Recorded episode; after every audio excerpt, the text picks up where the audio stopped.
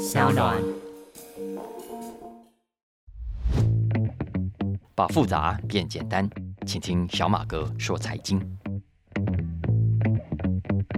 大家好，我是沈云聪，欢迎收听小马哥说财经。今天是我们第五十集的播出啊。首先，我们来看一下这个礼拜股市的热门话题啊，怎么又是 AI？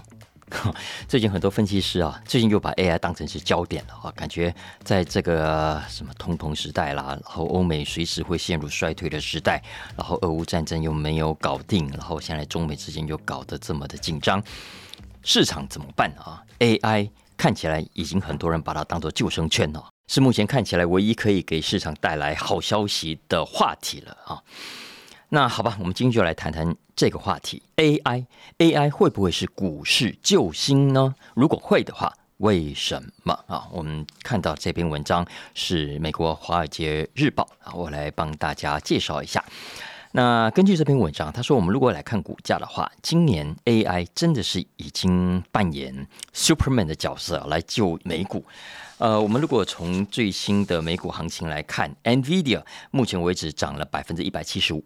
Meta 涨了百分之一百一十九，Alphabet 涨了百分之四十，微软也涨了超过百分之四十啊！所以其实这些跟 AI 有关、直接或间接有关的，嗯，股价都涨得不错啊。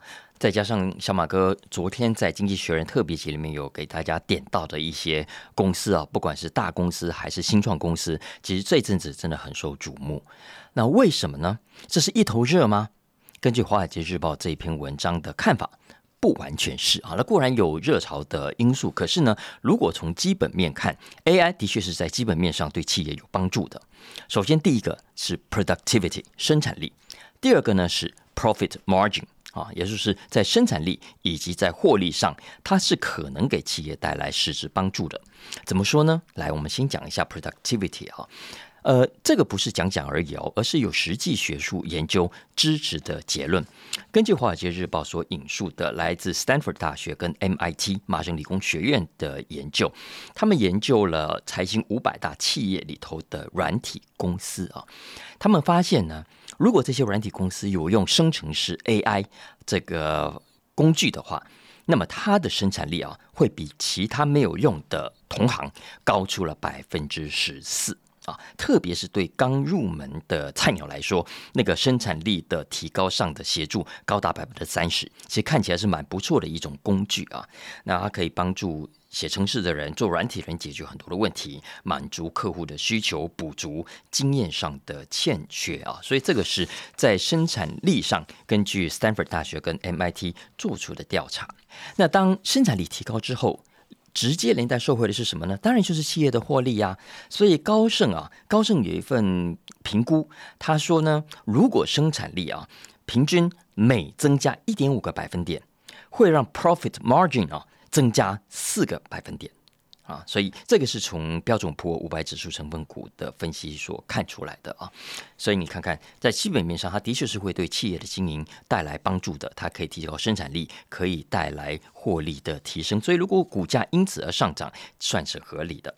只不过目前为止，老实说，我们昨天也有讲过，你要知道接下来会有哪一些公司可以受惠于 AI，哪一些可能未必能够这么直接的呃受到帮助。那目前为止，老实说还看不出来，这个其实还是需要时间去好好选股的啊。就像昨天我所介绍的《经济学人》那篇文章一样。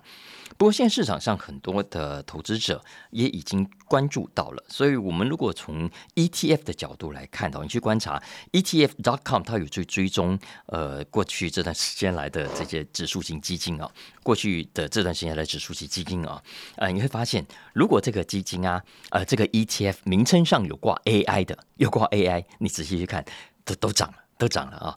比方说，呃，在所有的 AI 型的 ETF 当中，规模最大的一家叫 Global X Robotics and AI ETF 啊，这档基金这是从二零一六年就 launch 的一档基金，这档 ETF 呢，今年目前为止已经涨了四成。涨了四成，它现在的规模是两百二十亿美金，光是今年以来就吸走了四亿五千万美金啊，算是非常厉害的一档。那里头当然最大的成分股就是我们很熟悉的王仁勋的 NVIDIA，占了百分之十二啊。那这还是泛指 AI 跟机器人的概念的 ETF。如果如果在所有的这些 AI ETF 当中呢，专攻生成式 AI 的有没有呢？有的。五月十八号，美国就有一档新的 ETF 推出啊，就是专攻所谓的生成式 AI，它就直接呃，它名字叫 Round Hill 啊，叫 Generative AI and Technology 啊，呃，ETF 就是这档，简称 Chat 七 H A T，大家可以去关注一下啊。据说它光是这两个礼拜内，它原本规模刚 launch 嘛，只有不到一百万美金，现在已经冲到三千五百万美金了啊，所以。呃，这些数据都给大家参考了，包括昨天小马哥讲的，大家可以一并的去听听看。那整体来说，目前整个科技业相关的 ETF 表现是不错的，整个五月算下来净流入有八十亿美金。相较之下呢，那些非科技股啊，其他类型的概念的 ETF 是净流出五十亿美金所以。那个，我记得黄仁勋曾经讲过，他说现在高科技，特别是 AI 这个领域啊，你你真的得跟上这个潮流。你如果不变，你如果还是觉得你原本的方式是对的话，他讲的很直接，他说 “You are slowly dying” 啊，你只是慢慢的死，你不是快速的死，你只是慢慢的死而已啊。所以在科技业，其实不进真的则退啊。那讲了这个啊，我觉得这礼拜我一定要来讲一下 Twitter 的故事啊。我想现在可能有些人一看到马斯克的名字就烦，我 觉得 Twitter 又在干什么了啊？不过呢，对小马哥来说，我认为 Twitter 的发展是一个非常非常好的商业个案。呃，我常常在假想，我如果是马斯克的话，我现在在管理 Twitter，我应该怎么想？我应该怎么做？所以我觉得，如果听众大家如果是创业者啊，或者经营者，或者对管理的故事是有兴趣的话，我强烈建议大家可以从现在开始追踪一下。因为呢，第一，现在的 Twitter 啊，可以说处于最糟糕、最风雨飘摇的阶段。它当然可能还会更糟啊，但是现在我认为已经够糟了。你能够想到的各种。最坏的情况，什么狗逼叨叨的事情啊，都发生在 Twitter 身上了。如果我认为今天同样的情况发生在你自己的公司啊，我认为很多公司是承受不住的。我认为这种公司的老板可能早就去跳楼了啊。我举个例子来说好了，如果大家有在看美股的话，你就可能知道，四月底有一个礼拜一的早上，那天的美股行情非常的诡异。明明早上九点多一开盘啊，盘势很好。结果没有想到，十点多左右过了十点没多久哦，标准普尔五百指数啊就突然大跌。你会看到一条长长的下影线哈，一下子从最高的四千两百多点跌掉了将近一百点。当然那一天的行情尾盘有拉回来一点，可是呢，一整天的原本好的行情就这样子被破坏掉啊。为什么呢？为什么突然提到那一天？因为那一天的网络上传了一张照片，是美国五角大厦旁边国防部嘛啊，冒出了黑烟啊。因为我们知道现在乌克兰还在打嘛，然后中美又这么紧张，随时会有恐怖攻击，其实美国人很难讲了。所以华尔街不知道发生什么事，第一时间呢看到冒烟，赶快转手就卖。那后来当然很快就证实，那不过是一张 AI 生成的假照片，五角大厦没事，附近什么事情都没有啊。然后呢，后来去调查，虽然最早抛出这个照片的是 Facebook，有人抛在上面，可是后来转播最凶的。都是 Twitter 的账号，然后呢，里面有很多的假账号，所以当天呢，Twitter 啊，马斯克都一脸大变，因为被大家骂到臭啊。那这个事情，老实说了，我觉得马斯克根本懒得回应啊。那对分析师来说，过去就算了。为什么呢？因为如果你要讲到 Twitter，刚刚讲的这件事情啊，跟他真正经营上的麻烦比起来啊，实在太小 case 了。待会帮大家整理一下，你就知道 Twitter 有多惨。这已经不是兵败如山倒、什么兵荒马乱的这种成语可以形容的了啊！换做我刚讲，一般的公司老板真的是承受不了的。你看看啊，首先第一个，从接手到现在啊，Twitter 的员工跑掉了多少？八成。所 以想象办公室里面八成的员工跑掉，你上班会不会毛毛的？你觉得你是老板？你觉得你你你心不慌吗？不要骗我了啊！第二。Twitter 本来呢有九成收入是靠广告，这我们都知道。可是啊，现在因为很多广告部门的同事几乎整个都跑掉了耶，都被他搞走了，所以呢，他的广告业务很惨。从今年四月第一个礼拜到五月的第一个礼拜，业绩掉了多少？掉了六成，掉了六成。你可以想象一下，你公司业绩掉了成是什么状况？Twitter 对外公布的预估，我看一下也差不多是这个数字。然后呢，我们刚刚讲的还只是内忧啊，接下来还有很多的外患。因为刚刚讲广告业绩会掉这么凶啊，业务跑掉只是原因之一，其实更严重的原因是外面这些广告主怕了，怕了，因为 Twitter 也好，马斯克也好，你不觉得就像定时炸弹吗？什么时候出什么状况了，你很难去掌握到，所以现在都想办法跟 Twitter 暂时保持距离，所以都不可能下广告了。什么通用汽车啦，什么福斯汽车啦，现在都已经暂停下广告。呃，Disney 啦、Apple 啦、Amazon 虽然还是有在下广告，可是下的很少了，也是且战且走，都在观望。马斯克，你接下来要干嘛？Twitter，你接下来到底还有多少的广告效果？我可以预期。所以这段时间来，他们的广告下在 Twitter 都少了非常多。以前呢，Twitter 首页上的 banner 是很抢手的哦，大家知道吗？如果你想在当时的 Twitter 啊下一则它首页上的 banner，然后放在那里二十四小时，你猜猜看价格多少？五十万美金，哈，而且还要排队哦啊！不过那是以前，现在其实很少人买了啊。你看推了内伤重不重？那你如果你以为这样子已经够惨了，对不对？不，其实不够，因为三不五时呢，它还是会发生一堆的鸟事。特别是现在 Twitter 上，因为言论很重要嘛。可是现在很多的假账号一直在散布所谓的仇恨言论啊，那很多的用户也很不爽啊，所以跑的跑，逃的逃，大家知道吗？偏偏这个时候啊，Twitter 自己呢还提油救火。我举个另外一个故事啊，他说四月份啊，Twitter 曾经他不是有那个蓝色勾勾是给用户的吗？金色的勾勾是给广告主的。然后呢，四月份啊，他送了一个金色勾勾给谁呢？给一个广告主，名字叫做 Disney Junior UK，OK，Disney Junior UK，直译呢叫做英国少年迪士尼啊，他表扬这位英国少年迪士尼这个广告客户。结果呢，你一定跟我一样以为是迪士尼，对不对？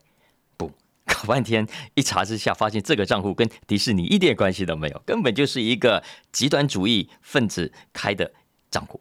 所以后来迪士尼就跳出来发表声音啊，说啊这个跟他们完全无关。然后 Twitter 又是一脸大变啊。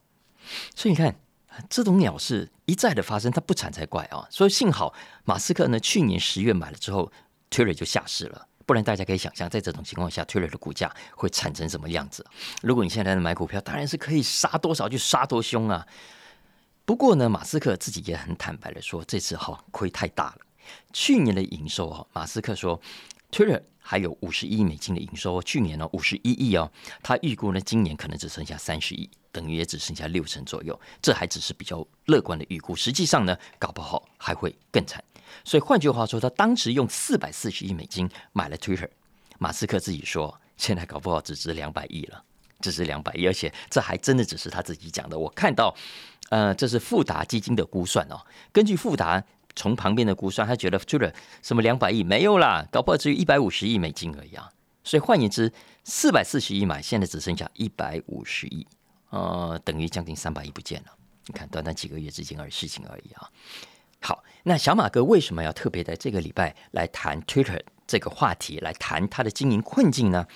因为啊，如果我们要从 case study 从个案研究的角度来看 Twitter 的话，我认为这个礼拜是一个非常具体的。关键时间点，为什么这么说呢？因为从这个礼拜一开始，Twitter 有一位新的执行长、新的 CEO 上任他。的名字呢叫 Linda Yaccarino。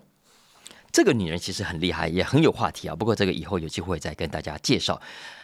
重点是眼前的这盘局，Yakarino 女士她有没有办法解呢？她能不能帮 Twitter 来扭转局势呢？好，现在大家都在看到，因为问题看起来不完全是在 CEO 的角色的身上，也不在呃 Twitter 的整个商业模式，而是马斯克自己这个老板啊，他到底怎么想这门生意的？如果他持续的不放手，持续的用他过去这几个来的方向来搞 Twitter，那老实说，我不是很看好接下来亚克瑞诺能够干什么啊？因为要知道，社区媒体这门生意啊，它跟传统的科技啦、传统的制造业啦。很不一样的，因为有太多非技术的、非科技的经营逻辑在里面，然后它会涉及到法律、涉及到政治、涉及到言论自由的不同面向，不是那么简单的一翻两瞪眼啊，不是零就是一，跟科技一样，跟资讯一样啊，不是黑就是白。呃，你看像言论自由好了，你你要怎么规范？你看色情、色情照片跟影片，请问算不算言论自由的一部分？Twitter 该不该限制？川普，川普有没有言论自由？种族极端主义者有没有言论自由？马斯克原本以为很单纯啊，反正你们只要不违法，每个人都可以讲自己讲的呀。但是现在他慢慢发现了，不违法不等于没有伤害呀。那要怎么处理呢？我我在想，他现在自己应该也很挣扎了哦。所以接下来还是要看他呃可以怎么去调整自己的观念想法。然后他跟 Yacarino 之间能不能找到双方都可以接受的方向啊？否则的话，搞不好没多久就 换 Yacarino 走人也说不定啊。那不管怎样，我认为这是大家如果对 Twitter 这个商业模式，这家公司呃遇到这样的困境，将来可不可能反败为胜？可不可能逆转？马斯克花了四百四十亿美金买了这家公司之后，呃，现在市值掉成这样。他有没有办法扭转局势？Twitter 的下一步会怎么走啊？我觉得我是很好奇了。我觉得大家如果跟我一样好奇的话，我们就继续看下去。从这个礼拜开始观察一下接下来 Twitter 的变化。那最近我还看到另外一个跟品牌有关的新闻啊，也是我很有兴趣观察的 case study，呃，也跟大家来分享一下。我讲一下这个新闻啊。这个新闻呢是德国的福斯汽车公司 Volkswagen，它最近宣布要在美国的南卡罗来纳州设厂，要生产什么呢？生产新款的电动修旅车。那这款预计在二零二六年会开始生产的修旅车品牌已经选好了，已经决定了，叫做 Scout 啊，S C O U T Scout。那如果一切顺利的话，这座 Scout 的工厂将会创造四千个就业机会，每年最终可以量产超过二十万台。那这座工厂只是福斯汽车在美国全面扩张的计划之一。福斯汽车公司在上个月在美国表示，未来五年呢，总共要投资七十亿美金，投入在美国的研发跟生产电动车等等啊。总之有这么一个新闻，大家如果关心，可以去 Google 来看。那我为什么要特别选这个新闻来谈呢？主要是因为啊，刚刚讲的 Volkswagen 所选的这个品牌，这个 Scout 有一点故事。因为呢，Scout 这个品牌不是福斯汽车自己选的名字，而是福斯呢从旧货堆里面翻出来的一个老品牌，而且是美国的老品牌啊。也就是说呢。福斯汽车公司想要透过他们从旧货堆里面翻出来的一个美国老品牌，来淡化自己德国车系的形象，然后打进美国电动车市场。OK，那这一招通不通呢？会成功吗？那这就是小马哥想要谈这个题目，很好奇想要知道的答案啊。福斯汽车呢是在二零二零年买下美国的一家货车制造厂，叫 Navistar，而 Scout。就是 Navistar 旗下很多年前的一个品牌，这个品牌最早是在一九五零年代，也就是二战之后开始企划的。它正式推出的时间是一九六零年，前后呢卖了大概二十年左右，也是当时美国最早的一款四轮驱动的修旅车品牌。那在当时其实很受欢迎的，大家可以去 Google 一下一些当年的老照片，Scout 啊，可能你就会看到很酷的哈，它跟当年的吉普车很像，不过跟吉普车的区隔是很明显的，他们喊出的口号是吉普车 Jeep 啊，是军方的啊，然后我们 Scout 呢是老百姓的，所以吸引了当时很多年轻家庭啊，想要哇四轮驱动的修旅车，不过。Scout 后来在一九八零年之后就停产了。那后来整个公司卖掉，也再也没有人提起这个品牌。一直到最近，Volkswagen 并购了 Navista 之后，又把它从旧货堆里面挖宝啊，给它挖出来。那福斯为什么要挖出这个老品牌呢？他为什么不自己 create 一个新的品牌呢？而目前美国的行销专家是这样子看的啊。首先，第一，福斯他的确需要一个美国身份。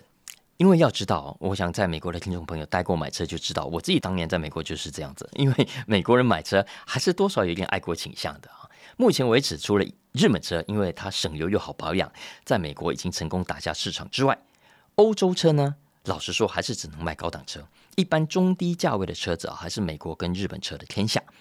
Volkswagen 啊，它虽然是全世界第二大汽车集团，只输给了 Toyota，可是呢，它旗下的这些品牌啊，不管是奥迪啦、保时捷啦、福斯啊等等，加起来，其实在美国的市占率都不高的，只有四趴左右，多一点点而已，远远输给 Toyota 的十五趴。所以啊，如果它过去没有办法攻进一般车的市场，请问未来它又要怎么做呢？未来的电动车，它根据过去的经验，他认为。凭他德国的这个身份，恐怕不太容易在美国赢得消费者的认同，所以他需要一个能够让美国人愿意接受的美国制造的美国品牌啊，Made in America by Americans 的这样的品牌。否则，你看啊，因为接下来电动车，我看是是没有办法逆转的趋势了啊。那福斯也很积极，他打算在美国推出二十几款的不同类型的电动车。所以这些电动车，如果它没有办法摆脱它德国车系的形象，当然它可以吸引一些想要买欧洲车的消费者。可是呢，如果没有办法打动那些对美国车很忠心的消费者的话，那么它的市占率哦是不太容易拉得起来的。所以这个看起来应该是福斯汽车公司想要借助一个美国老品牌，呃，重新打造的原因之一。那福斯要挖出 Scout 这个品牌，还有另外一个原因，很可能就是我们先前说的啊，它是美国最早也最受欢迎的修旅车品牌之一。当年一定有很多故事可以讲的，所以这很可能也是接下来福斯会强调的品牌故事，也说不定啊。总之，其实对福斯汽车公司来说，包括很多日本车也都是一样，美国的市场啊，未来是非常关键的。福斯目前差不多有一半左右的营收来自中国。也是说，接下来在中美这个角力当中，而德国选择必须跟美国站在一起的话，它迟早会引起中国消费者某种程度的反弹，甚至抵制啊！这对福斯的总体业绩来说都是非常不利的。所以到时候如果真的发生它被中国消费者抵制，然后业绩明显下滑的话，然后又没有可以替代性的市场，那它麻烦就大了。但是呢，要进军美国。你又不能甩掉你的德国身份的话，你要怎么融入美国呢？所以我看到那个好像是《华尔街日报》啊，他就标题就直接说，这家德国的汽车公司啊，要怎么样？要假冒成美国车。我觉得这个形容不错的啊，假冒成美国车。所以重点在于会被美国人识破吗？啊，等着看吧啊。不过我觉得这个故事还有另外一个角度哦，跟嗯老品牌的复活有关。大家可以想想看啊，呃，台湾我们有很多老品牌，马来西亚、东南亚、日本都有很多老品牌，有一些可能都公司倒了，然后品牌也就灰飞烟烟灭了啊。嗯，有一些老品牌到现在还是有人提起的。那这些老品牌有机会复活吗？值得复活吗？我们为什么要让它复活呢？其实现在很多产业啊，都有一些公司哦，它专门去挖老品牌的哦。为什么？因为很简单，今天我们不是网络很发达吗？其实大家要搞新品牌都是很容易的，可是要注意这些新品牌啊，打造容易，要深入市场却非常困难啊！因为新品牌真的太多了，消费者记都记不住。这也是是为什么现在很多的电影，大家有没有发现又回头找什么老漫画啦、老题材去重拍啊？蜘蛛人啊。蝙蝠侠，你看续集拍了一集又一集，灌篮高手啦，哈，等等，其实都是为什么？因为这些老题材啊，都有基本的读者，都有基本盘，所以只要你拍得好，你就可以吸引足够的人来看。否则，你想看，你自己现在要重新打造一个超级英雄，重新创造一个呃，人家灌篮高手有樱木花道，然后你重新打造一个角色，可是不叫樱木花道，消费者不认识啊，没有感情啊，所以你就很难热得起来。可是相反的，哇！蜘蛛人一、蜘蛛人二、蜘蛛人三，换个主角重新再来一次啊！哎，票房都还是不错的啊。所以如果这个成立的话，也许大家可以找到过去市场所熟悉的老品牌，重新推出的话，重新讲一个新品牌的故事的话，那会不会比较有成功的机会呢？这其实让我想到另外一个之前我也很关心的品牌故事啊，也跟汽车产业有关。不过这个品牌我猜想年轻听众可能没听过了，然后对车子不熟的可能也不会知道。但我还是要讲一下，因为我如果听众朋友你跟小马哥同辈啊，或者你真的很关心汽车产业，你一定会知道了啊。这个品牌叫做达善，达善，你看吧，江明龙，你有听过吗？没有。小韩听过吗？没有。我同事也没都没听过。，Anyway，我讲一下这个故事啊。我想听众朋友，如果你在东南亚，你在印尼、在马来西亚、在新加坡，年纪跟小马哥差不多，你一定就听过的啊，因为它历史非常悠久。Datsun 早在一九三零年代就已经推出了啊，它真正大红大紫是在二战之后啊，全世界大红。它是日本汽车史上最成功的汽车品牌之一，东南亚很多的听众应该都还记得。不过后来，尼桑哦，它为了要统一品牌，所以它从一九八零年代开始慢慢用尼桑替代掉了 Datsun 哦，所以原本 Datsun 这个品牌 D A T S U N，大家有兴趣可以去 Google 一下，呃，它就从此走进历史了。可是呢，日产汽车后来也一直觉得很可惜，所以啊，尼桑曾经在十年前，就真正是整整十年前，今年二零二三嘛，它是二零一三年，它就跟今天的福斯汽车一样，他决定回到旧货堆里面去把 Datsun 这个品牌啊找出来、挖出来，想要把它擦亮。他当时宣布要在印尼、要在南非、要在印度。要在甚至俄罗斯、甚至尼泊尔这些新兴国家啊，重新推出啊，希望借助这个品牌在过去深入人心的印象，趁着小马哥这一辈都还还活着，还活跃啊，诶，重新来打造这个品牌。所以他当时打的算盘，我认为他跟福斯今天的福斯是一样的。不过很可惜，他后来也没有成功。去年啊，去年最新的消息是他连最后的印度工厂也关掉了，因为尼桑发现，就算是知名度比较高的老品牌，它也还是要有足够的市场来支持它，才有足够的商业模式啊，否则就跟一般品牌一样，不太容易撑下去的。所以回到这次福斯要让 Scout 这个老品牌复活。能不能成功？我觉得也是一个对行销人来说很好的 case study。不过，我觉得，呃，从 case study 从个案研究的角度来说，以上我们今天谈的这些题目啊，都是我觉得很有未来性的。呃，不管是 AI 产业接下来的变化，还是 Twitter 接下来的应用策略，或者是老品牌重新挖出来，想要擦亮它，这招成不成功？我我都觉得是给给我们带来很多启发的啊！好了，以上就是我们今天的小马哥说财经，希望大家喜欢我们今天的话题，也帮我按下订阅，然后评分五星喽哦！那也帮我分享给更多的亲朋好友，大家一起来收听，也欢迎透过文字栏讯息里面的粉串跟连接跟我们互动。OK，我们下礼拜见，拜拜。